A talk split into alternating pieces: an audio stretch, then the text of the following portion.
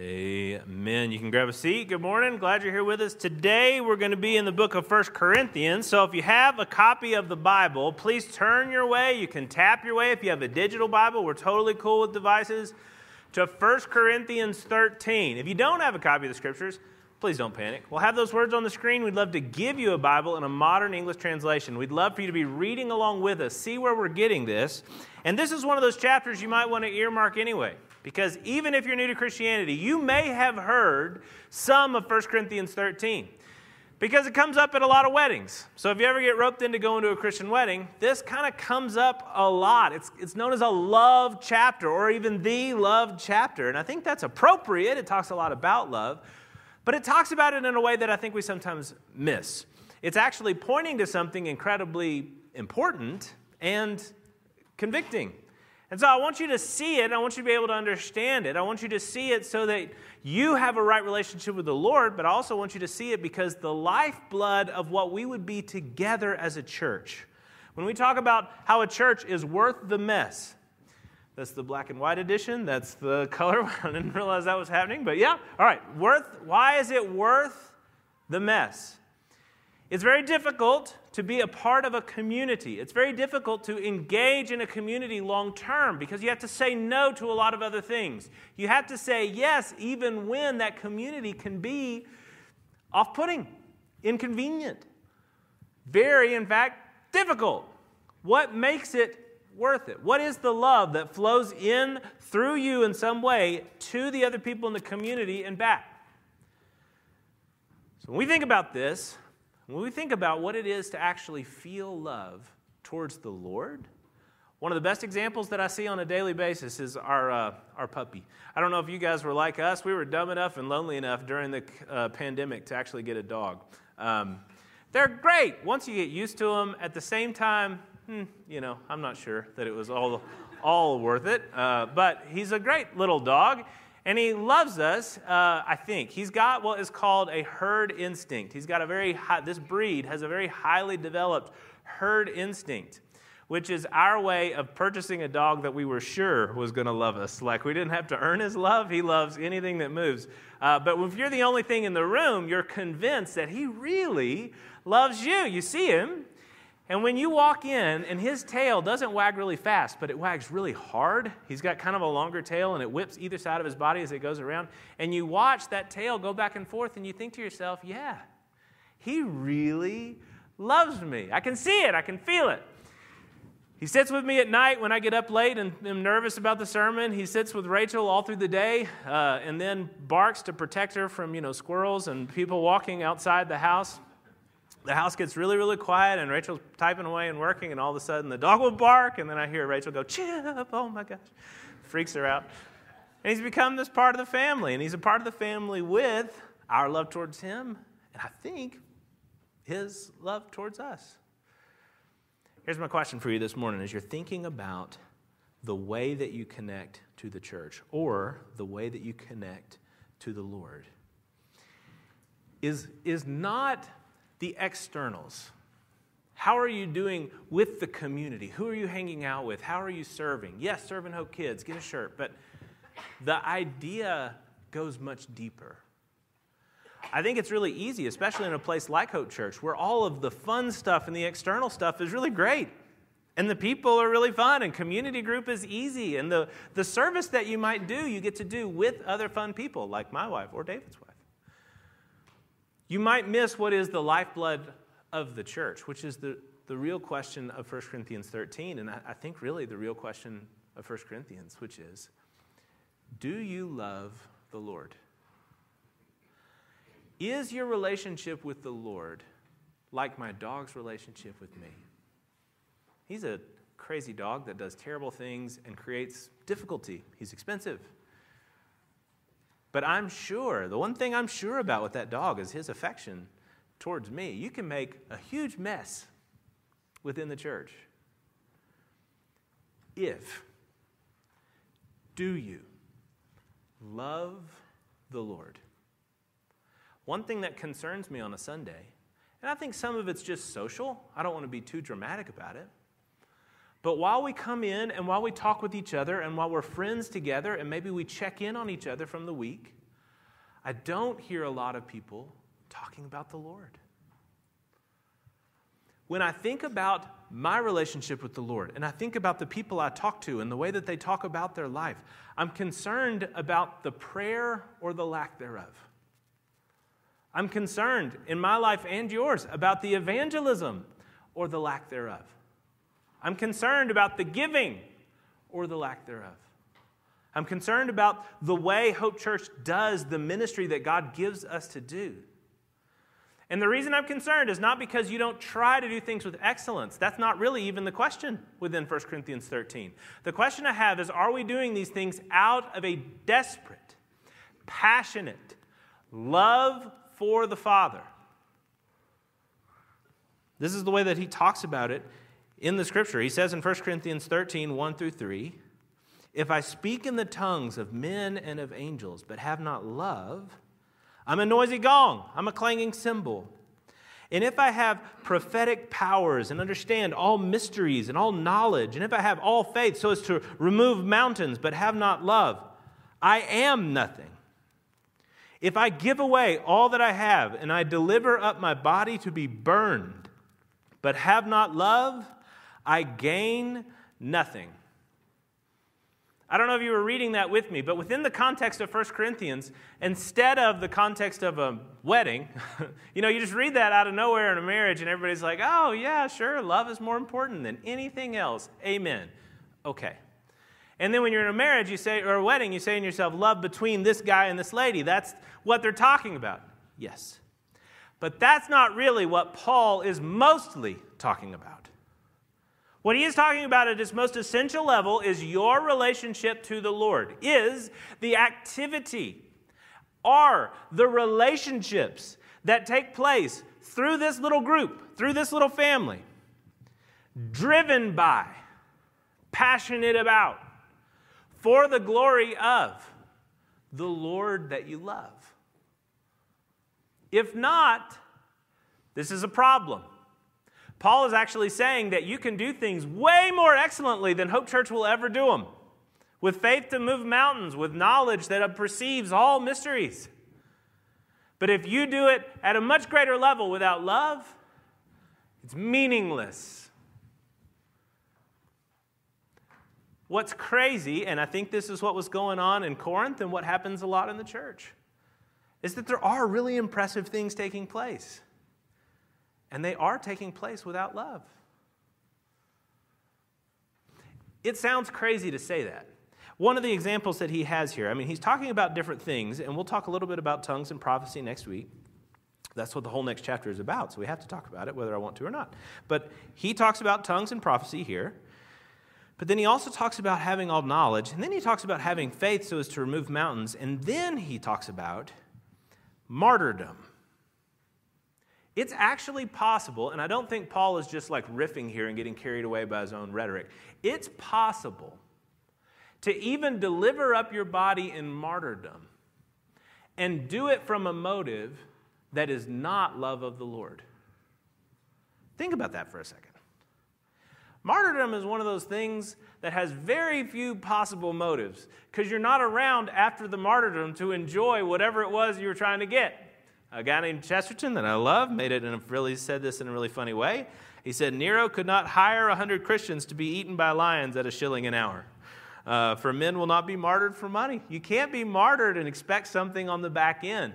There's very few possible motives for martyrdom because at the end of martyrdom, you've been martyred. You're dead. Like there's nothing you can use then to enjoy. It has to be something greater. It has to be something really, really abstract, something that you're very passionate about, something that you think you can have.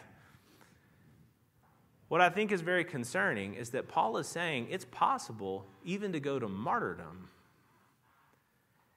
out of love for something other than the Lord, because I don't want to say it's not love at all. It's love for yourself.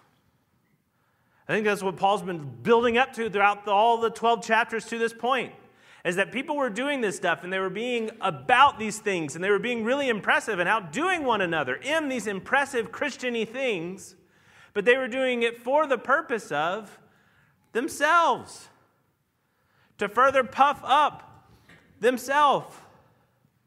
When we say as a culture, love yourself, I think we all understand something of what that means, but it's not really possible. You're the one self that you can't love. Love requires an other.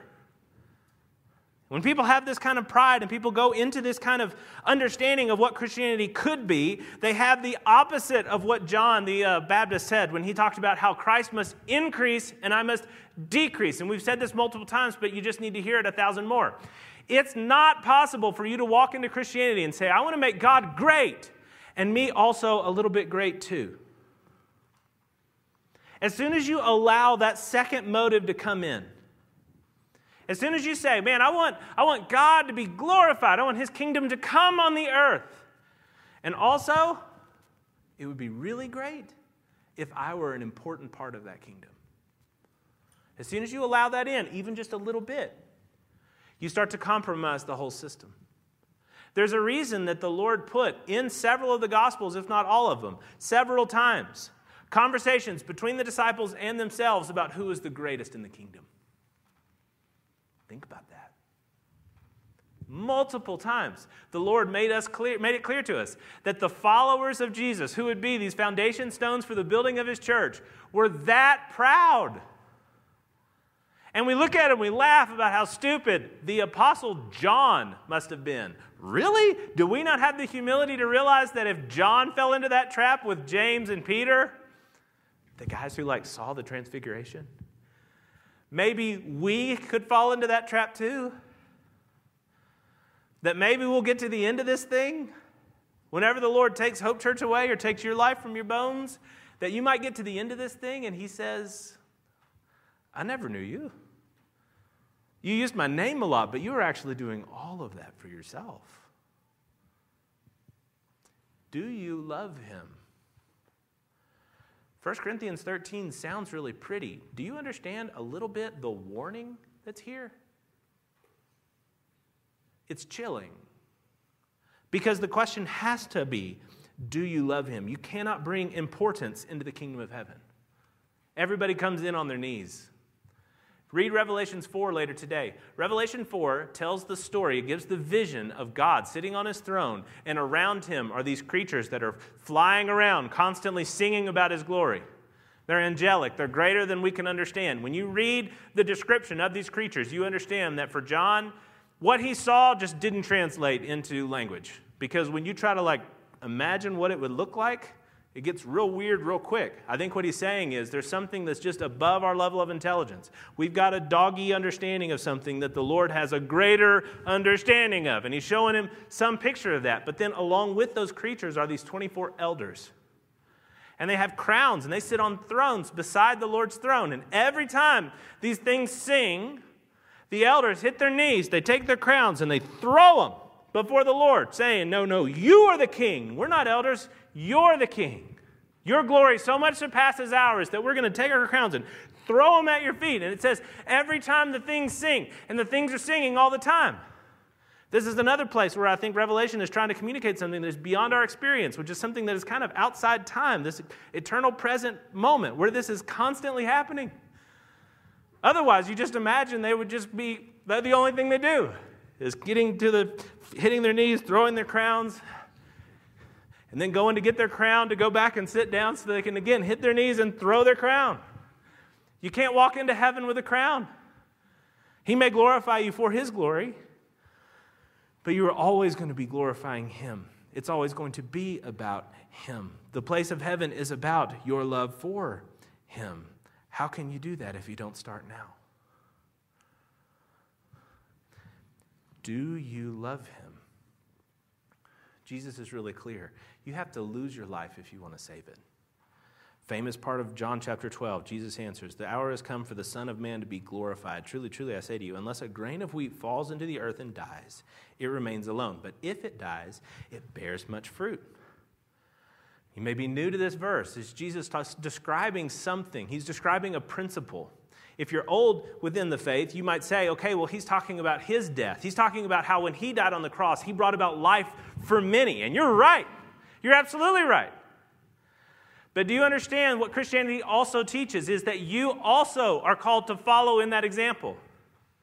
You may not be put on a cross Few of us are. But you are called to take who you are, what you consider your importance, what you consider your ego, and it's supposed to be daily putting it on a cross, setting it down, leaving it alone, walking away for the glory of this Lord that you now consider the center of your universe. That's why Jesus continues in verse 25 Whoever loves his life loses it. He's not talking about himself anymore. He's now pointing at us. Whoever hates his life in this world will keep it for eternal life. If anyone serves me, he must follow me. And where I am, there will my servant be also. If anyone serves me, the Father will honor him. He's describing this, this constant theme throughout the Gospels, which is give up everything, you get Jesus. Get Jesus, and you get everything. Try to keep everything, you miss Jesus, and missing Jesus, you miss everything. Do you love him? And before you say yes, look at how he talks about what love actually looks like. Because love isn't something you can just tack onto your list of things to be proud of yourself for. Look at what love actually looks like. Verse 4 Love is patient and kind. Love does not envy or boast. It is not arrogant or rude. It does not insist on its own way. It's not irritable or resentful. It doesn't rejoice at wrongdoing, but rejoices with the truth. Love bears all things, believes all things, hopes all things, endures all things. You ready to do that? I, I read something like this, a description like this, and realize that I've never felt love for anyone. I thought I did. It was love for my little Grinch heart but my heart is still two sizes too small. It's, it's still not actually feeling love like it's supposed to. Look at this description. You don't ever get your own way. You're not allowed to be irritable or resentful. That's 60% of my time. You are not allowed, you, you have to endure all things. Really? Are you willing to sign that contract? All things? I feel like I would want to discuss what all things might include, but I, think all things includes all things. Have you ever felt a love like that? Have you ever expressed a love like that? Maybe. Maybe there are moments with your parent, with your spouse, with your really close friend, with your sibling, with your child. Maybe there was a moment where you said, I'm in. No matter what, I'm going to endure this with you. Maybe there's a moment when you see something that is really unlovely in them, something that might incite you to be irritable or resentful, something that might create in you a desire to be rude or to separate. And instead, not rejoicing in wrongdoing and rejoicing in the truth, yet you still love this person. Bear with this person. Because you just, you really do love that person. Maybe you've had flashes of that. But what the Lord is describing is a love that, that really only comes from one place. It's a love that can look on unloveliness and love it. New Testament scholar, this guy, D.A. Carson, mega genius guy, he says, But God loves what is unlovely. If, as John 3.16 tells us, and John 3.16 is a verse that says, God so loved the world that he gave his only son that whoever believes in him shall not perish but have everlasting life. So John 3:16 is a short way of describing the gospel, which is Jesus coming to save those who have rejected him, who've rejected God. Are separated from God forever, but because of what Jesus has done, can now have a way to be forgiven and brought back into this family. So he says, John 3, if, as the gospel tells us, as John 3.16 tells us, God actually does love the world, it's not because the world is so lovely that God cannot help himself. Judging by John's use of the term world, God loves the world only because of what he is, not because of who we are. Reverse it. Instead of thinking about the love that you might have had for somebody else, have you ever experienced love? When you've been caught or confessed something truly awful. And you see their eyes see you for the first time. Maybe you've experienced this, maybe you haven't. I think we've probably all experienced it in degrees. Some of us have experienced it in pretty extreme scenarios.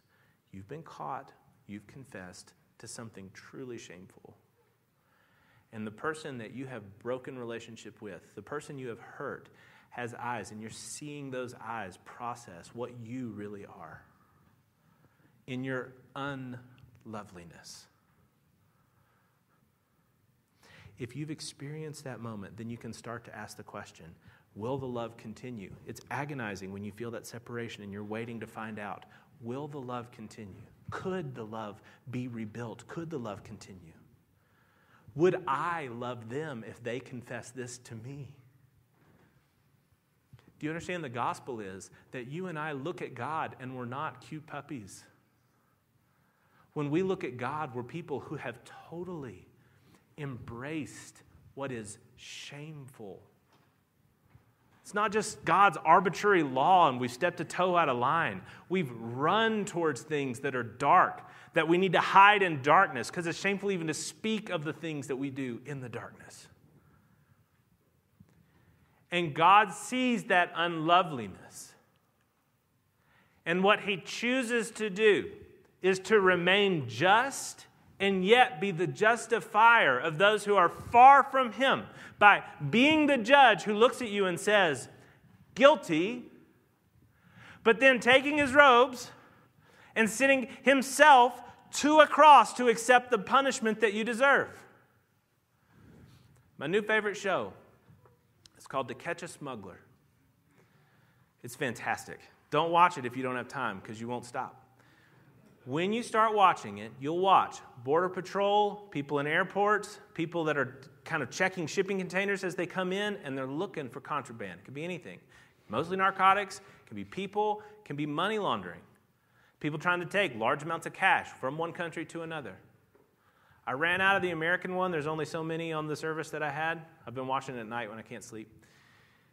So I went to the Roman one. It's the Rome version and it's all very funny, and there's lots of machismo and yada yada. But these two guys were trying to get money from Italy to Africa as part of a criminal, um, you know, organization, and they were caught. And the Italian police are bringing them back into this room within the airport to confront them and to go through their stuff and to find out if they really are. They've taken a bunch of money that they're not allowed to take out of the country, and they did. And one of the two smugglers was an old pro at it, he didn't care one fig for the Italians or for their jail system. He even made like a little boo at him. It was really impressive. He did not care at all. The other smuggler was new to it. And who knows the situation? I'm not here to judge this guy. The, the police officer was actually really clear that these people get bullied into it and there are threats from these organizations. And...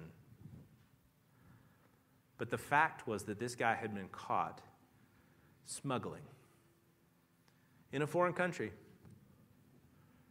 And the Italian police were clear with him You're now under arrest. We need you to sign this document to show that you understand that you're going to jail now. And as soon as they said it, the man hit his knees. And he put his hands over his face to pray to them Please don't do this. Please. May, may, may I please, can I call my wife? Can I call my children? And he's, he's broken. You immediately see what he realizes is happening the gavel hammer that is falling on his head. And the Italian police are trying to give him some water and get him to sit up, not because they care. They're just like, you have to go to jail now. You can't keep making a scene. We've got other things to do. what the Lord does when He says you're, you're guilty, you're caught, isn't just hand you some water and, and lug you away. What He does is He steps into your brokenness and He takes it upon Himself. He bears all things. He loves you with that kind of, with that kind of love. Christianity and the Christian gospel is not just a way in which you can be forgiven of your sin. Christianity and the Christian gospel is a way for you to be introduced to the one who loves you like that. It's not a way, it's a relationship. It's not a religion. It's the gospel that God is giving you Himself. Do you love him? Because look at how 1 Corinthians 13 ends. God makes it really clear. This isn't just about you doing better at Christianity or you being a more loving person or your love looking more like a God like love. That those middle verses describe. No, no, no, no. What this is talking about is when you will see him face to face. It says in verse 8, love never ends. As for prophecies, they'll pass away. As for tongues, they'll cease. As for knowledge, it'll pass away. For we know in part and we prophesy in part, but when the perfect comes, the partial will pass away. When I was a child, I spoke like a child. I thought like a child. I reasoned like a child. When I became a man, I gave up childish ways. For now we see in a mirror dimly, but then face to face. Now I know in part, then I shall know fully, even as I have been fully known.